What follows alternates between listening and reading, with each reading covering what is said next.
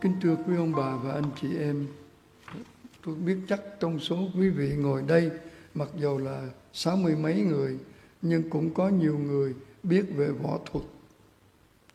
Một trong những món võ cổ truyền nhất là điểm huyệt, tức là ký vào một chỗ nào đó thì đối phương bị tê liệt. Nó rất nhiều điểm, mà nếu trật sang chỗ khác có thể làm thiệt mạng người ta. Mà môn đó không phải là huyền bí, mà là có thật. Cách đây hơn một năm, tôi còn giữ tài liệu vào tháng 6 năm ngoái, đúng ngày thứ tư mùng 10 tháng 6 bài giáo lý của Đức Giáo Hoàng Francisco. Rất hay, nói về bài đọc sáng thế ký hôm nay. Ngài nói, cuộc vật nhau với Thiên Chúa giữa Gia Cóp và một vị nào đó là cái ẩn dụ, tức là một cái hình ảnh tượng trưng của việc cầu nguyện. Bất ngờ thật, cho nên tôi đọc cái tôi bị thấy hay quá. Hồi nào giờ mình đọc cái đó, giống như Chúa huấn luyện cho ông Gia Cóp để ông sẽ đương đầu với người anh của ông. Chúc tôi trở lại câu chuyện này. Bởi vì mình nghe mà mình không hiểu, mình không thích khi suy tư về sự cầu nguyện này của Đức Thánh Cha Francisco, về cách cầu nguyện của tổ phụ Gia Cóp, khi ông vật nhau với đấng thiên sứ cả đêm, và sau đó ông thay đổi, thay đổi tên, thay đổi cả cách sống, thay đổi cách nhìn. Ông thay đổi hoàn toàn.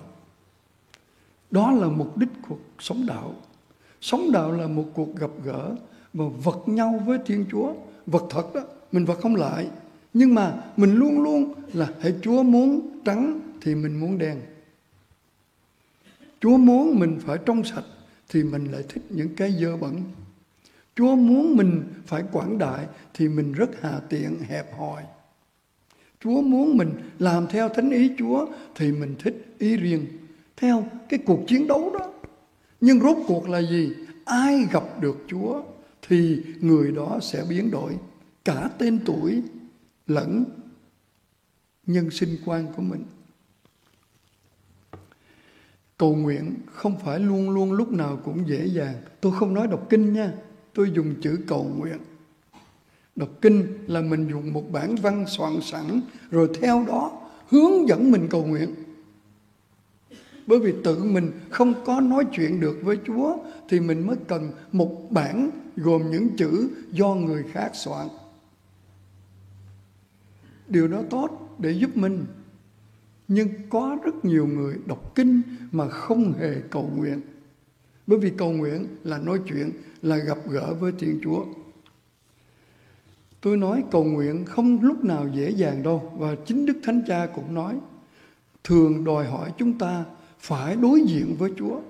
Chúa muốn trắng trong khi lòng mình muốn đen. Chúa muốn tỏ lộ ra, mình muốn giấu đi, vân vân.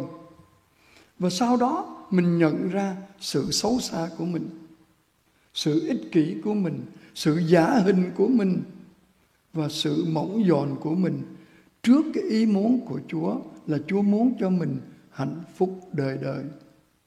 Nhưng chính trong cái cuộc chiến đó, cái giằng co đó mà trong thương tích của chúng ta chúng ta mới cảm thấy mình chỉ mạnh khi nương tựa vào Chúa. Vậy, đừng nương tựa vào sức mình. Tôi biết có nhiều bậc lớn sẽ nói cái đó là để dành cho con nít. Họ không tin đâu.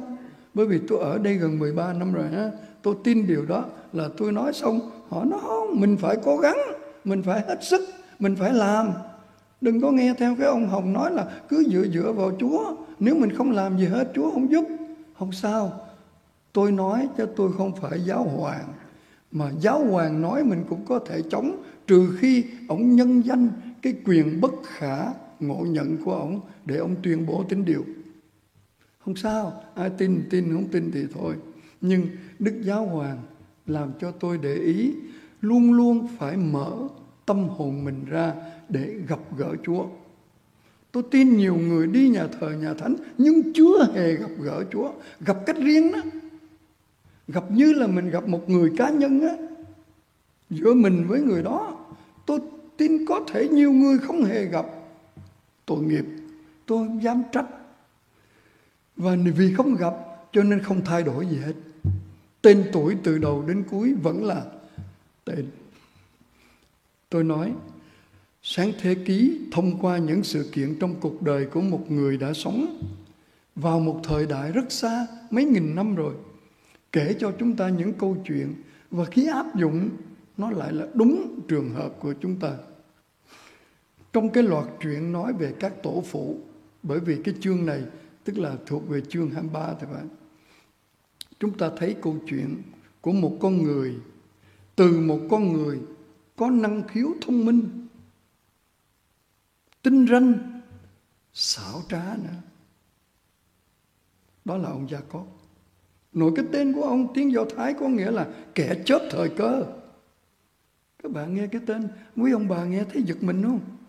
Chữ Gia Cóp, tra từ điển Google đi, thì nó nói đó là cái người chỉ đợi thời cơ để chớp một cách rất tinh ranh. Câu chuyện Kinh Thánh cho chúng ta thấy mối quan hệ khó khăn giữa hai anh em. Gia Cóp với anh trai của mình tên là gì? Esau.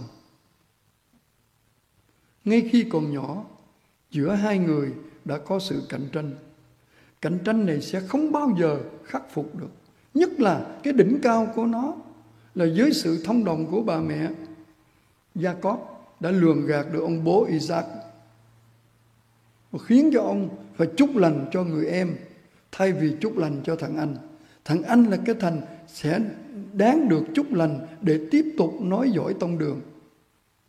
Đó là một câu chuyện lường gạt trong lịch sử. Lấy da dê, da cừu để đắp lên bởi vì thằng Ê sao nó sống khỏe mạnh, nó đi săn bắn. Còn anh chàng này thì ở với mẹ chăn nuôi. Nó sống ngoài trời cho nên người nó lông lá. Ông Isaac mắc kém. Bưng cái tô thức ăn mà ông thích bởi vì bà mẹ biết mà. Bà vợ ông thì biết ông Isaac thích cái đó. Đem lên và nói con là Esau con của cha đây. Cái giọng hơi khác. Ông Isaac ngờ, ngờ bảo mày đưa tay tao rờ. Ông thấy lông không? Ông tin. Ông ăn xong ông chúc lành. Cho nên thằng anh nó tức. Nó về nó nghe như vậy nó có thể tìm mà giết nữa. Trong sự lừa dối đó, ông ta đã dùng cái đầu óc tinh ranh của mình để lừa gạt cha mình. Và đó, mình bây giờ thì mình nghĩ, ô, cái đó có gì đâu, sự chúc lành. Không, đối với các dân tộc ở miền Ả Rập, ông bố chúc lành là cả một cái gì phúc đức của Thiên Chúa ban cho. Đó là một trong nhiều thủ đoạn khác mà cái người tên Gia Cóp này có khả năng thực hiện Tên gọi Gia Cóp như tôi đã nói là tính cách của một người biết hành động đúng lúc để chớp thời cơ. Không cần thẳng thắn, có khi xảo quyệt. Nó ghê quá à. Rồi bây giờ phải chạy trốn bởi vì sợ ông anh mình nó trừng phạt. Trong cuộc đời, ông dường như thành công trong mọi nỗ lực. Có kỹ năng chăn nuôi, kinh doanh, ông trở nên rất giàu, có nhiều gia nhân trở thành sở hữu chủ của một đàn gia súc thật đông. Với kiên trì, kiên nhẫn lẫn sự tinh ranh đó, ông kết hôn với cô con gái xinh đẹp nhất của ông La Ban. Người ông thực sự yêu dấu. Ông Gia Cóp, chúng ta sẽ nói với ngôn ngữ hiện đại là một người biết xoay sở bất kỳ bằng thủ đoạn nào. Rồi, bây giờ ông có đưa hết vợ nghe trong này nói ông có hai vợ thôi. Thời đó mình đâu có kết án được. Rồi đưa mấy mười mấy đứa con gì đó rồi mấy tài sản đi qua hết bên kia suối. Ông ở lại bên này để chuẩn bị ngày hôm sau hội ngộ với thằng anh. Bởi vì thằng anh nó nhắn là nó ngày mai cho tao gặp mày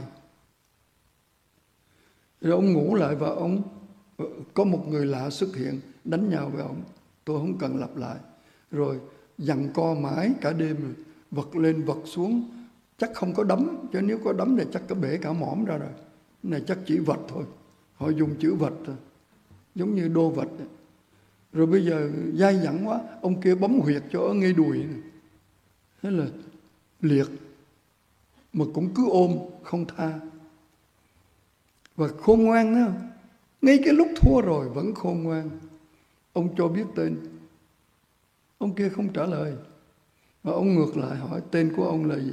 Tôi tên Gia Cóp người Do Thái, hiểu ngay cái chữ đó liền. Giống như mình đặt tên thần mánh đó. đó. vậy đó. hiểu liền. Và ông nói không, từ nay không có tên này nữa. Phải tên là Israel. Chữ Israel có nghĩa là người đã đối diện với Chúa. Cho nên, ngày hôm sau, cuộc gặp gỡ với ông anh rất tốt đẹp. Ông anh tha cho hết, hai anh em ôm nhau mà khóc. Cuộc cuộc đời của Gia Cóp tiếp tục, từ đó thay đổi. Chúng ta nghĩ lại đi, ông ta đã chiến đấu suốt đêm, không lúc nào buông tay đối thủ ra. Hay thật đến lúc bị điểm huyệt. Cái cuộc vật nhau với Chúa, với sứ thần đây là ý chỉ, cái dấu chỉ của việc cầu nguyện cầu nguyện suốt đêm. Cho nên, ông đã thay đổi. Chúng ta cũng vậy. Mỗi người chúng ta đều có cuộc hẹn trong đêm tối cuộc đời với chúa. Cái chữ đêm tối cuộc đời, nó có nghĩa là tận trong thâm tâm sâu kín nhất chỉ có mình với chúa biết tôi hiểu chữ đêm tối đó và tôi cũng hiểu chữ đêm tối mà Đức Thánh Cha dùng là những lúc mình cảm thấy chán chường quá, đau khổ quá, căng thẳng quá, yếu nhược quá, hèn hạ quá. Mình không ngờ là mình hèn đến vậy. Đó là những đêm tối, những khoảng khắc của những cám dỗ mà chúng ta chống chọi không lại. Chúng ta sa ngã trong tội, chúng ta mất phương hướng vân vân. Ở đó luôn luôn có cuộc hẹn với chúa. Chúa luôn luôn mời chỉ có tội là mình không nghe rồi mình bỏ qua. Chúa sẽ làm chúng ta ngạc nhiên. Vào lúc chúng ta không mong đợi người vẫn cho cơ hội để thấy mình yếu đuối, mình gian xảo, mình giả hình mà chúa vẫn thương. Cũng trong cái đêm tối đó, chúng ta sẽ nhận ra rằng chúng ta chả có gì, không có gì. Kể cả hơi thở đang thở cũng không phải của mình. Chỉ cất đi cái là mình trở về với một đống tế bào nó tan rã ra từ từ ngay lúc đó mình cảm thấy mình yếu và bài đọc 2 ngày hôm qua, ngày hôm kia, hôm Chủ nhật nói rằng khi lúc tôi yếu chính là lúc tôi mạnh. Phaolô nói rất hay, khi lúc tôi nghèo chính là lúc tôi giàu. Không phải là tự động đâu, nhưng chỉ vì lúc tôi biết tôi yếu thì tôi cần Chúa. Tôi không cựa vào sức mình. Tôi biết tôi nghèo là vì tôi không làm gì được thì tôi cần xin Chúa. Xin cái gì? xin cho chúng con mở rộng tâm hồn ra để gặp gỡ đích thực Chúa Giêsu để người thay đổi chúng con. Rồi từ đó Chúa đặt cho chúng ta cái tên mới. Và thật sự, những nhân vật nổi cộm như Phêrô, Phaolô, nhiều vị thánh khác đều được thay đổi bằng một cái tên mới.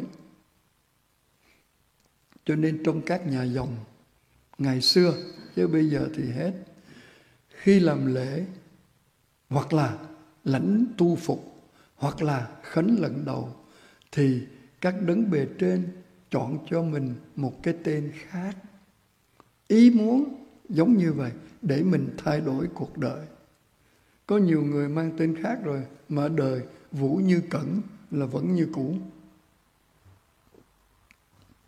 nhất là thay đổi trái tim chúng ta và chúa ban phước lành để chúng ta hiểu rằng chúng ta nhận tất cả mọi sự từ Chúa. Bởi vì người biết từng chi tiết trong cuộc đời của mình, mình có quanh co giấu giếm cũng không được. Cho nên mỗi người nên nói với Chúa rằng, Lạy Chúa, chắc chắn Chúa biết rõ con. Chúa biết rõ con. Vậy, nếu đẹp lòng Chúa, xin hãy biến đổi con. Từng bước, từng bước. Không biết có ai năng xin câu đó không? Có ai năng xin câu đó cho người thương của mình không? Người thân của mình. Chúa biết rõ ông chồng của con. Chúa biết rõ đứa con trai của con, đứa con gái của con. Và con cũng tin rằng Chúa thương ông ấy, thương các vị đó. Xin hãy biến đổi họ để họ nhận ra tình thương của Chúa mới là cái giá trị quan trọng nhất trong cuộc đời. Cảm ơn quý ông bà và anh chị em. Chúng ta lâu lâu học một bài giáo lý của Đức Thánh Cha. Đây là bài giáo lý Ngài soạn. Tôi đọc lại theo cái văn của tôi. Có khi tôi dịch nhiều khi không chính xác chẳng, không sao. Nhưng mà rõ ràng nó thích hợp với cái bài đọc sáng thế ký hôm nay. Và khi chúng ta hiểu rõ hơn Kinh Thánh Cựu Ước, nói thật, Kinh Thánh Cựu Ước đầy những tội lỗi trong đó. Cho nên ngày xưa các sơ không cho mấy đứa học sinh biết tí gì về Kinh Thánh Cựu Ước. Cứ giấu. Cũng không hay. Lớn lên người ta cũng vẫn đọc được. Giấu làm gì? Để cho thấy rõ con người là như vậy. Con người là luôn luôn có xu hướng chống lại với Thiên Chúa. Từ Adam, Eva cho đến cháu chắc con cái miêu duệ của ông bà. Xin Chúa ban cho chúng con ngày hôm nay mưa nhiều, nước Úc cần mưa, nhưng có nhiều nơi mưa nhiều quá nó ngập vào nhà luôn, hư hết thảm, chúng tội nghiệp người ta. Xin Chúa ban cho những người đang bị dương tính của Covid được tìm thấy thuốc để chữa và xã hội được bình an. Có cái hình hoạt họa nó vẽ cô giáo dạy về cựu ước cuộc chiến giữa David và Goliath đó. David thì nhỏ con, Goliath to, nhưng mà cái hình vẽ là Goliath nằm xuống rồi, bị David chặt đầu rồi, lấy cái gươm nó chặt đầu. Và cái đầu to tướng sách không nổi lên. Cô giáo mới viết ai who killed Goliath rồi cô viết để mớm cho học sinh nhỏ xíu à mấy cái lớp lớp chồi lớp mầm gì đó. Cô viết chấm chấm chấm, rồi cô viết chữ viết thôi, để cho tụi nó thêm chữ đa vô da vô. Tất cả nó không có viết chữ da mà nó viết chữ co bây giờ nó nghe covid covid chứ làm gì nó nghe david đâu. Cho nên nó viết, cái cô giáo cũng đứng lên nói, cũng đúng cái thằng to con nhất cũng thua cái con covid đấy chúng con. Mà mình cũng vậy, đừng ý mình to. Cho nên, kết luận trước khi ngưng là nên đi chích ngừa đi. Đừng có nghe người ta đồn nói chích là nó giết mình. Hết. Tôi không phải quảng cáo cho y tế, nhưng tôi chích rồi, vẫn chưa chết. Chuyện kể có một ờ, cha xứ nuôi súc vật là để trẻ con nó đến, nó xem, rồi dẫn nó vào nhà thờ. Ông tìm được hai con vẹt, con két đó. không biết là con gala hay con ca tu. Mà ông tập cho nó đọc kinh, nó lần chuỗi mân côi đó. Hai con cứ con sướng, cái con kia đáp, thánh maria, con này kính mừng mà. Trời ơi, giáo dân được đánh động lắm. Rồi cũng có ông bà ở dưới xóm mà hai con két của cha là hai con két trống, đọc kinh suốt ngày. Rồi hai con két của bà kia là chửi thề suốt ngày.